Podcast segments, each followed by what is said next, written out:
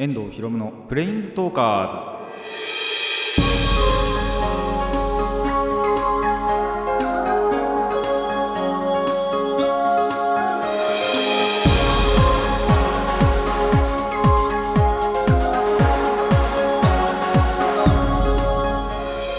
ラジオの前の皆さんこんにちは。遠藤博夢のプレインズトーカーズパーソナリティの遠藤博夢です。この番組はアニメゲーム声優が大好きなこの僕遠藤博夢がマジック・ザ・ギャザリングのプレインズウォーカーがいろいろな次元を旅するかごとくいろいろなジャンルの話をする番組です。まああのもう何度も何度もねもしかしたら言ってることかもしれないんですけど。まあ僕ちょっとこの収録の前日にバイトがあって。あの本当にまあ一応あのーまあ、ご年配の60歳以上の方が5%オフになるっていうのの日ではあったんですよ。でもそれ以外何もなくて。でなんならレジでもそれのその件を通したのがそんなになかったはずなんです。もう5 6本当に56件ぐらいしかなかったはずなんですけどすごいレジ込んで。それ以外何にもなくてそれこそその券も56人しか通してないって思ったのにすんごいレジが混んでもうだいぶ大変で本当に他に何にもできないぐらい大変でその後の仕事もちょっと身が入らなかったぐらいあの疲れて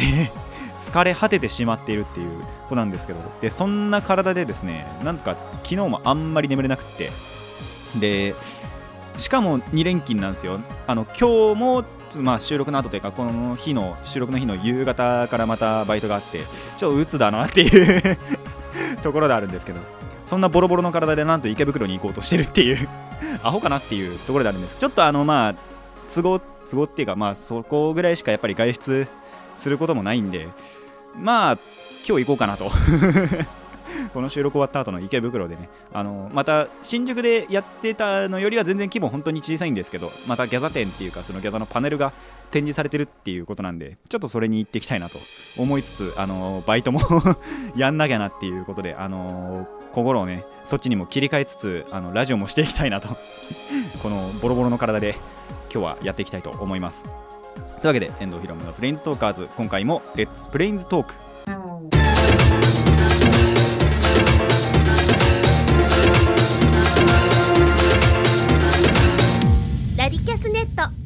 改めましてこんにちは。遠藤ひろです。まあちょっと最近あった K の話をしたいと思います。まあ K というのはですねあの普通に英語で K って書くんですけど噛み合いの K ですね。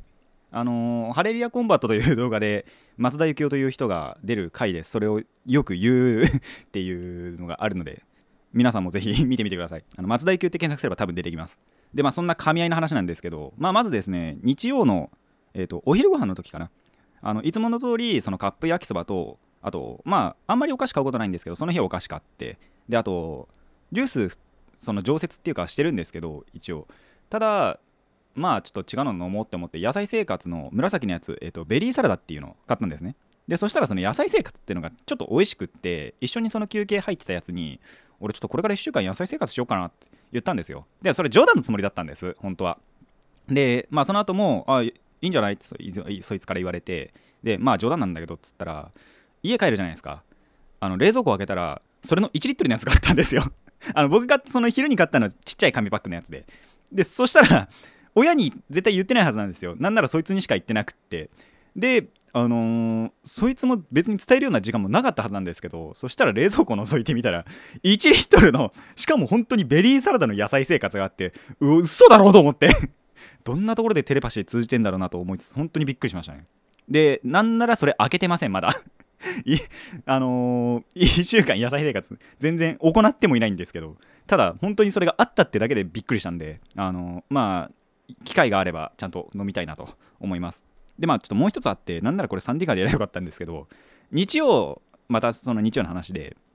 あのー何時かなまあ僕が休憩入ったかその後ぐらいで、まあ、友達の一人が暇っつって遊びたがってたんですよ。でもう一人が反応したのが何時だ？わかんねえんだよな。まあ僕休憩開けた後だったんで分かんなかったんですけどまあ1時半ぐらいに4時半からとかならいいよみたいなこと言ってて。でバイト終わってからまたその確認してみたらなんなら5時から集まってたんですよ。で僕もバイト5時に終わったんであちょうどいいし行こうっつって。で他のやつもあんまり温泉行かないっていうしじゃあ行こうかなっつって。ちょうどその5時に招集がかかって僕5時まあちょっと家帰る時間もあったんで5時半ぐらいに遊びに行きました。でもう一人その暇っつってたやつは9時半とかだったかなに帰ったのにもかかわらず僕はその後11時までいるっていうね。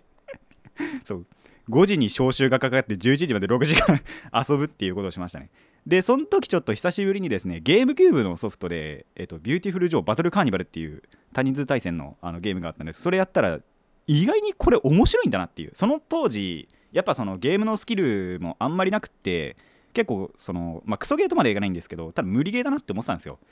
でただそれがやっぱ3人とかになってくると意外と楽しいもんだなと思って本当にスマブラ感覚で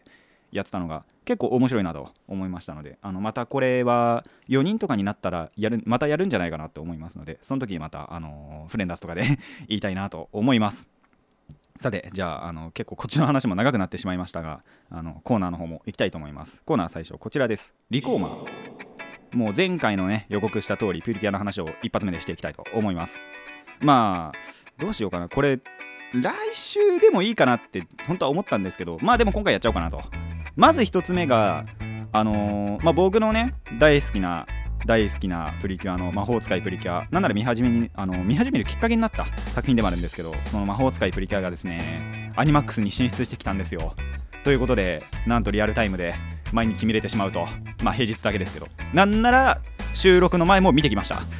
見てから来ました。あのー、朝のアニマックスで平日の朝8時から8時半の30分間やってるんですけどもう本当にねあの大好きなシリーズなんで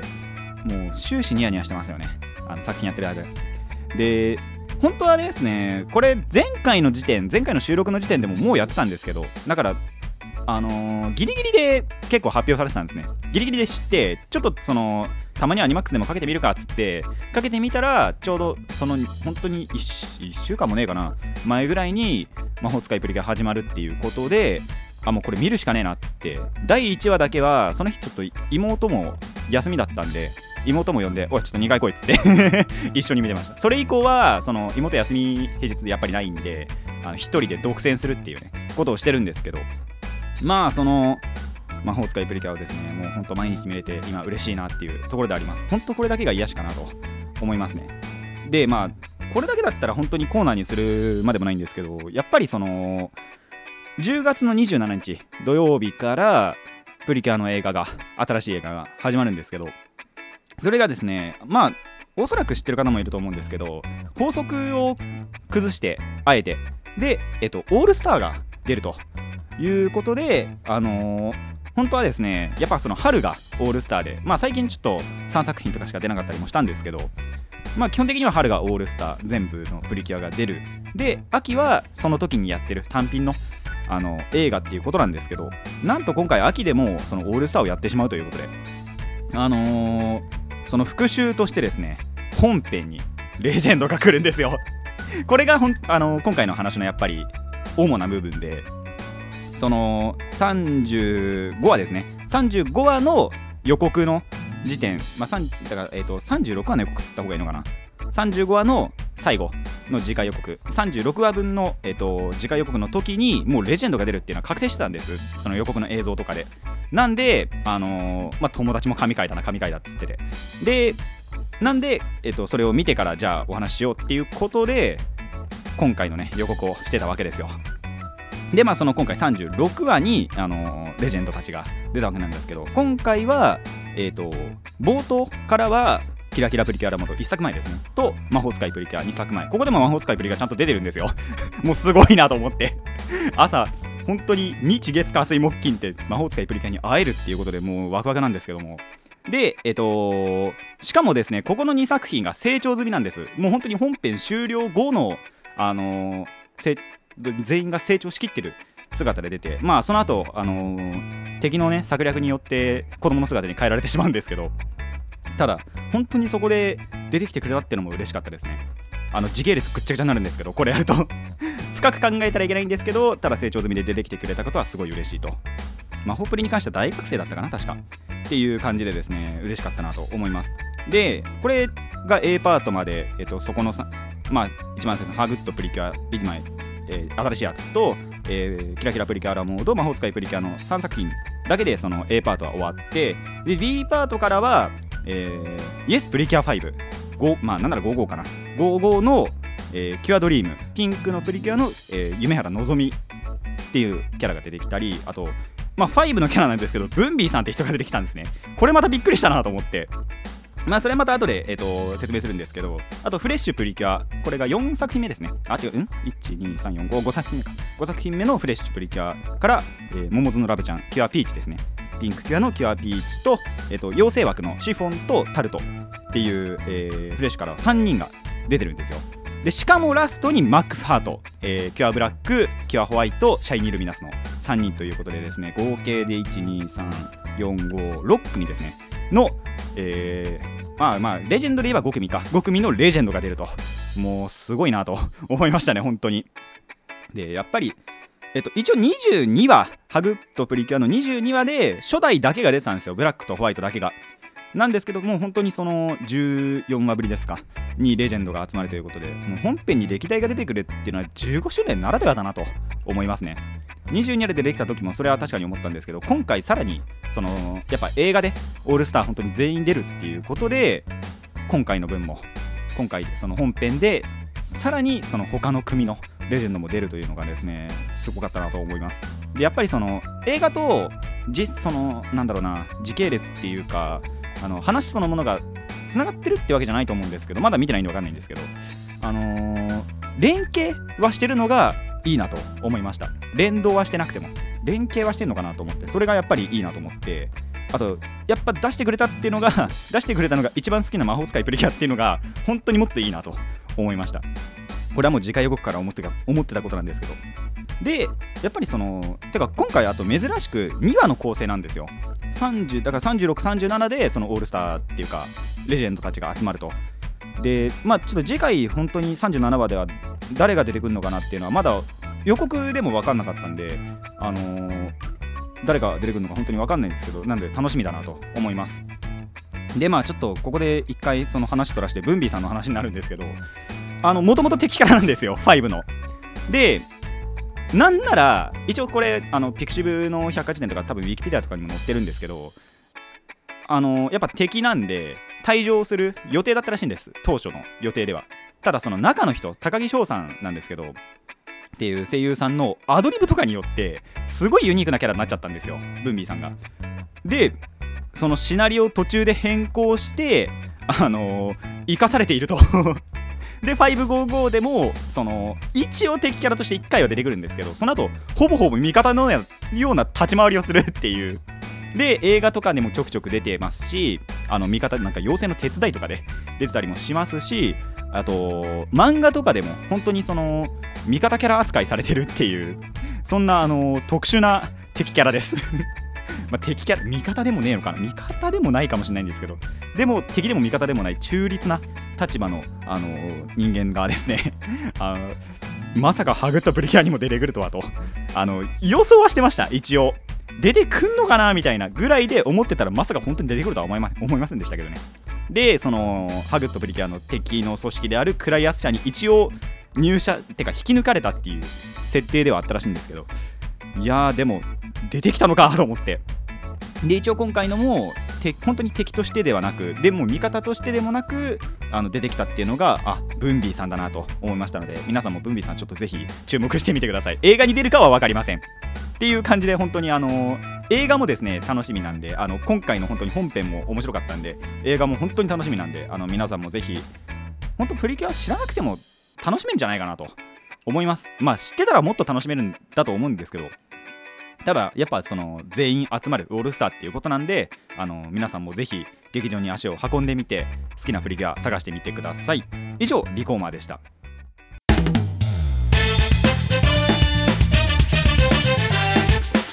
遠藤ひろむのプレインズトーカーズ。続いてはこちらです。ゲーマーズと。あの最近の僕らとあとまあこの現代ですかね。やってる人なかなかいないんじゃないかなという今となっては珍しいゲームのお話をしたいと思います。まあ、やっぱりその僕らもテーブルゲームって結構やり尽くしちゃって本当に新しいゲームを買うとかしないとちょっとモチベーションが保ってらんないんですよ今。あの今その買ってあるゲームってのは大体遊んじゃったんで。なんで 本当にその何をやろうかっていう話になった時にトランプをじゃあそのトランプを使ったゲームをしようってなったことがあったんです最近。でやったのが大富豪なんですよ。大富豪なら多分皆さん分かると思うんですけど、まあ、一応知らない方のために言うと,、まあえー、とまず最初にプレイヤーに全員にトランプ配るじゃないですか。でまず最初に、まあ、誰かが1枚カード出します。で時計回りかなんかでそれ出された数字よりも大きい数字をどんどん出していくんですよ。で最初に手札を切らした人が勝ちと。それ人からまあ勝ち抜けていって大富豪富豪平民貧民大貧民ってなあの階級がつけられていくっていうそういうゲームなんですけども。まあこのゲーム何が面白いってローカルルールっていうのが多いんですよ。まあ地元ルールっていうんですか。あのー、その時その場によってルールをまあなんだろう増やしたり減らしたりっていうのがすごい多いゲームなんですね。まあさすがに矢切りとかは分かると思うんですよ。8を出すと強制的にその場が流れてまたその8を出した人からあの新しいカード出していくっていうのだったらまだ分かると思うんですけど例えば5飛ばしとかあと7渡し10捨てなんかはなかなか効かないんじゃないかなと。まずまあその5飛ばしっていうのは5を出すとその人の次の手番の人まあ左隣の人ですね時計回りでやれば。の人の手番を飛ばして、えー、その次の人まあその強制的にパスっていうのを言えばいいのかな。を飛ばして、えー、っとその2番目の人に、えー、っと番が回ると。とかあと7渡しは7を出すと自分の手札のカード1枚好きなカードを誰か違う人に1人に渡せるとか。あと10捨ては、えー、と10を出すと自分のカード1枚をさらに1枚捨てれる。ペアでなくても2枚捨てれるっていう感じですね。という感じのルールがですねまあなんなら他にももっといろいろあるんですよ。ウィキペディアで調べないとわからないぐらいいっぱいあるんです。なんとこのルールが。でまあ、最初はそのベーシックにその僕たちが大富豪やった時は、まあ、5人でやってたんですけどはまあ、8切り。8を出すと強制で、えーと、場を流すものと4切り。これは8を、まあ、1枚出されて本当だったらそれってそのまま場が流れて8出した人がまた新しくカードを出すんですけどもそれを4を2枚切ることによって無効化できると。でその42枚出した人から新しい数字を出すっていう。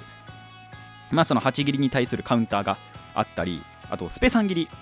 あのー、やっぱこういうゲームってだからトランプ絡むゲームってやっぱりジョーカーって一番強い扱いではあるんですけどそのジョーカーを出された時にスペードの3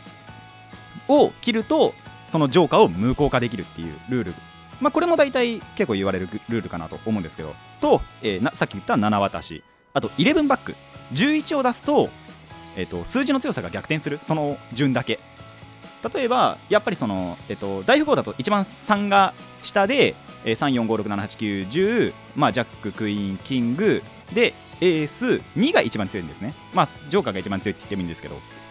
の11を出すとその時だけ逆転します。だから今11出されたら次に出せるのは10より下なんですよ。19876543にあと3までか。で3が一番強くなると。でえっ、ー、とまあ革命。同じ数字を4枚出すと今の11バックみたいなことが起こる。革命とあと階段革命。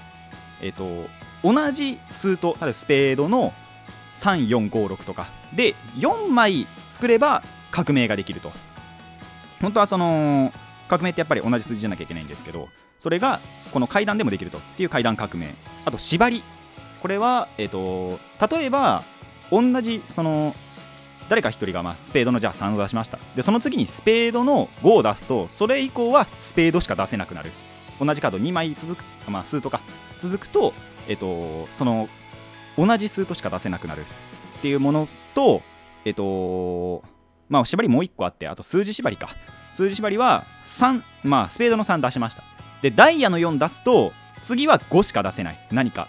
その、数とは何でもいいんですけど、そのスペード、ダイヤって続いてるんで、何でもいいんですけど、ただ5しか出せないよ。で、6しか出せない、7しか出せないよっていうのが数字縛り。で、激芝。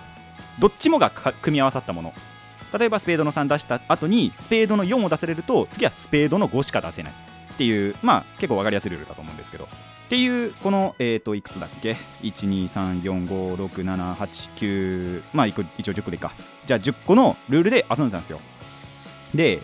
1回その僕の手札であるその革命の仕方ができたんでこのルールあったらできたなっつったらその時から途中でエンペラーというのが追加されたんですね。わからないと思うんですけど。エンペラーといって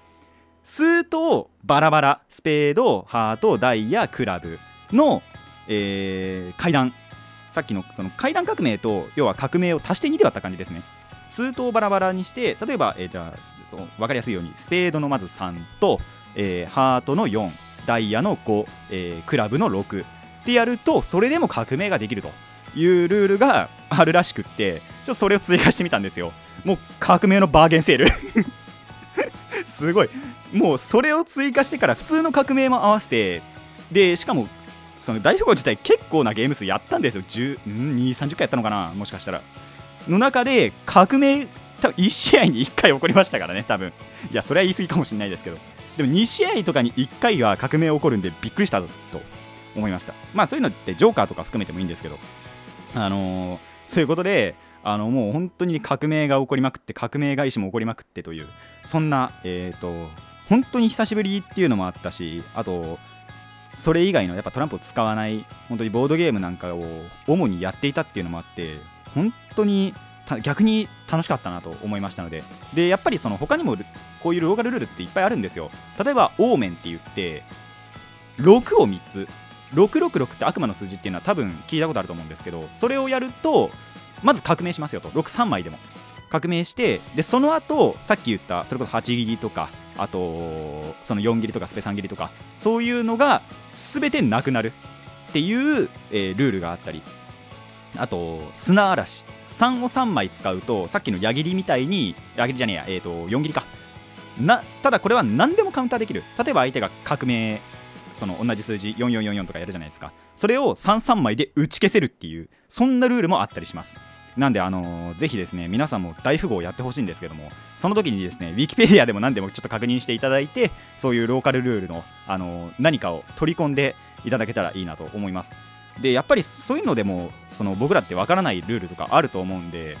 ぜひあの皆さん大富豪で僕らの地元ではこんなルールあったよっていうのはですねあのコメントしていただけたらいいなと思います。以上ゲーマーズでした。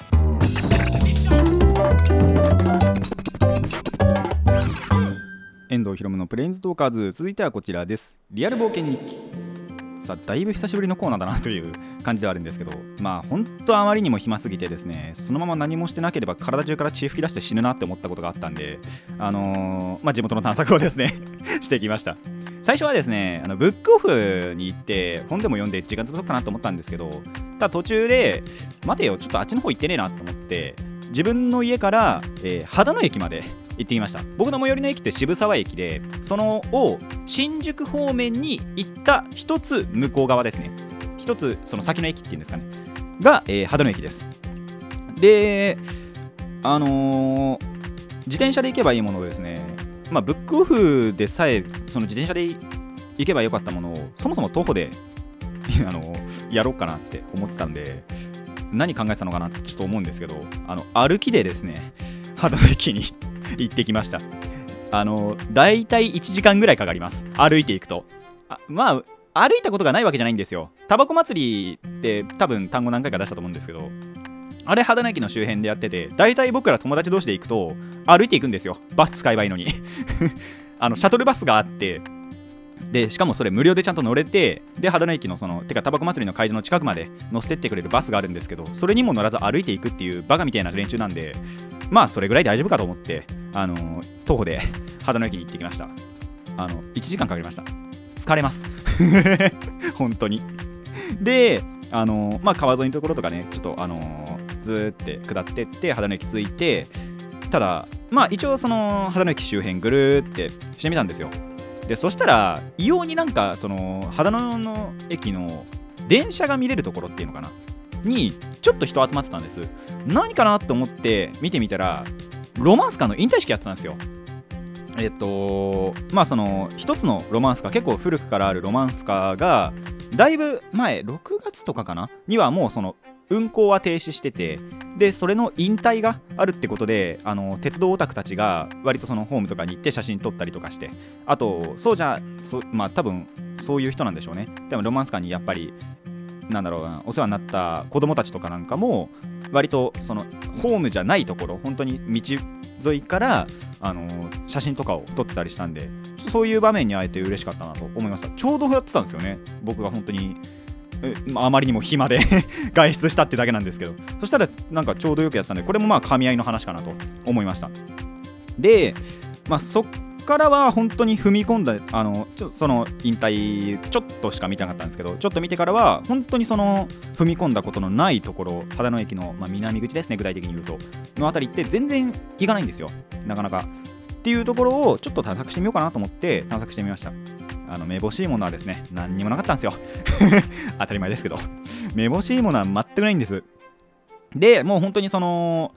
全く分かんないところを一応携帯持ってはいたんですけどでもまあ頼らず行こうって思って GPS とかもつけずにとりあえず知ってる道にまず出ようってなってあの飽きてからはもうな本当なんもねえなって思ってからはあの己の勘を信じて であの知ってる道を探しました。でなんとか知ってる道は一応探せてで線路沿いに歩いていったらまあ知ってる道なんで一応着くことは分かってたんですけど八尾港っていうまあちょ結構前にもあの訪れたことがある。っていうかここでも話したことがあるスーパーなんですけどそこに着くってことが分かってで一応そこ目指したんです。でそこに行ってちょっと休憩がてらダイソーとかも寄ってあと八尾港も寄ってで、えー、ちょっと休憩してから帰りました。でここの八尾港でのまたエピソードがあってまあ今その収録では10月中旬あたりなんですけどもハロウィンをねのね企画をやってたんですよ八尾港でも。でそのまあ店員さん1人がちょっとその仮装をして子供たちにそのトリックはトリートを言わせると。で言った子にはお菓子をあげるっていうことをしてたんですけどその格好なんですよ。黒いマントまではまずいいじゃないですか。で仮面してるんですよ。仮面だお面か。お面をしてるんですよ。そのお面が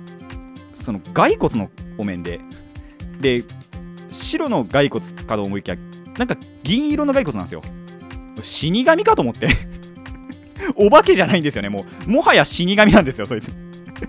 これ子供怖がって近寄らないだろうとか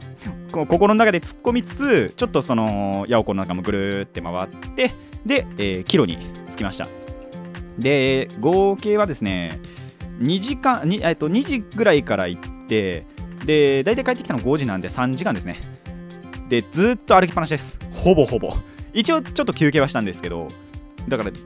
でも本当に3時間分ぐらいは歩きましたね。一応さその後調べてみたら、えー、12.5キロぐらい歩いてます。アホですね。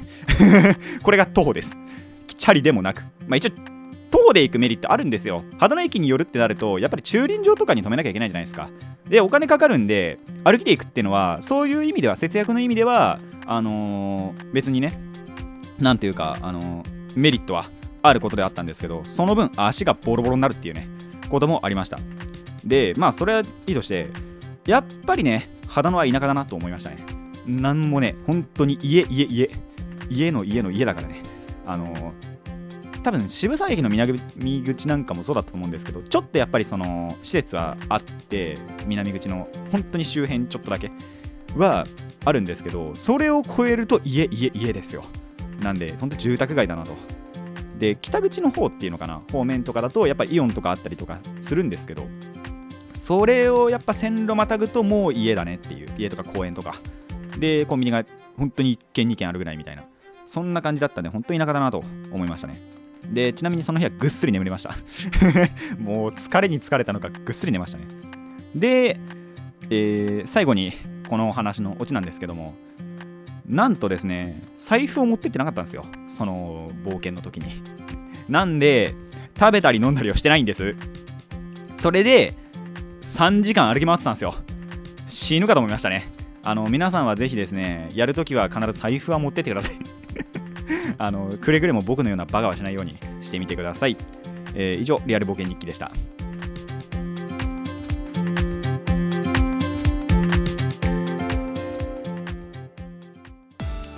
遠藤ひろむのプレインズトーカーズ。そろそろお別れの時間になってまいりました。まあ冒頭でねあのバイトでボロボロになってるとかも言いながらしかもその前日にはさらにね歩き回ってボロボロになっていると。いつ休めばいいんだろうね。いやなんならそのまあ肌の探索した時って暇だったからそれをやったんですけど寝てろよみたいなね。なんなら眠かったっていう。なんで寝ててもよかったんですけどやっぱり寝てるだけじゃなっていう最近やっぱ思ってきたんですよ。ちょっと前はやっぱその眠いっていうのがあって睡眠欲やっぱやばい時もあったんで寝てても全然良かったんですけどただ最近それでその体のリズムっていうか体内時計がちょっと狂うっていうこともあったりするんでそれちょっとやっぱ回避したいなってことで、あのー昼間は極力寝ないようにはしてるんですけどまあだからといって動かなくてもいいだろうとは 思いたくはありますね。まあそんなこともあってでしかも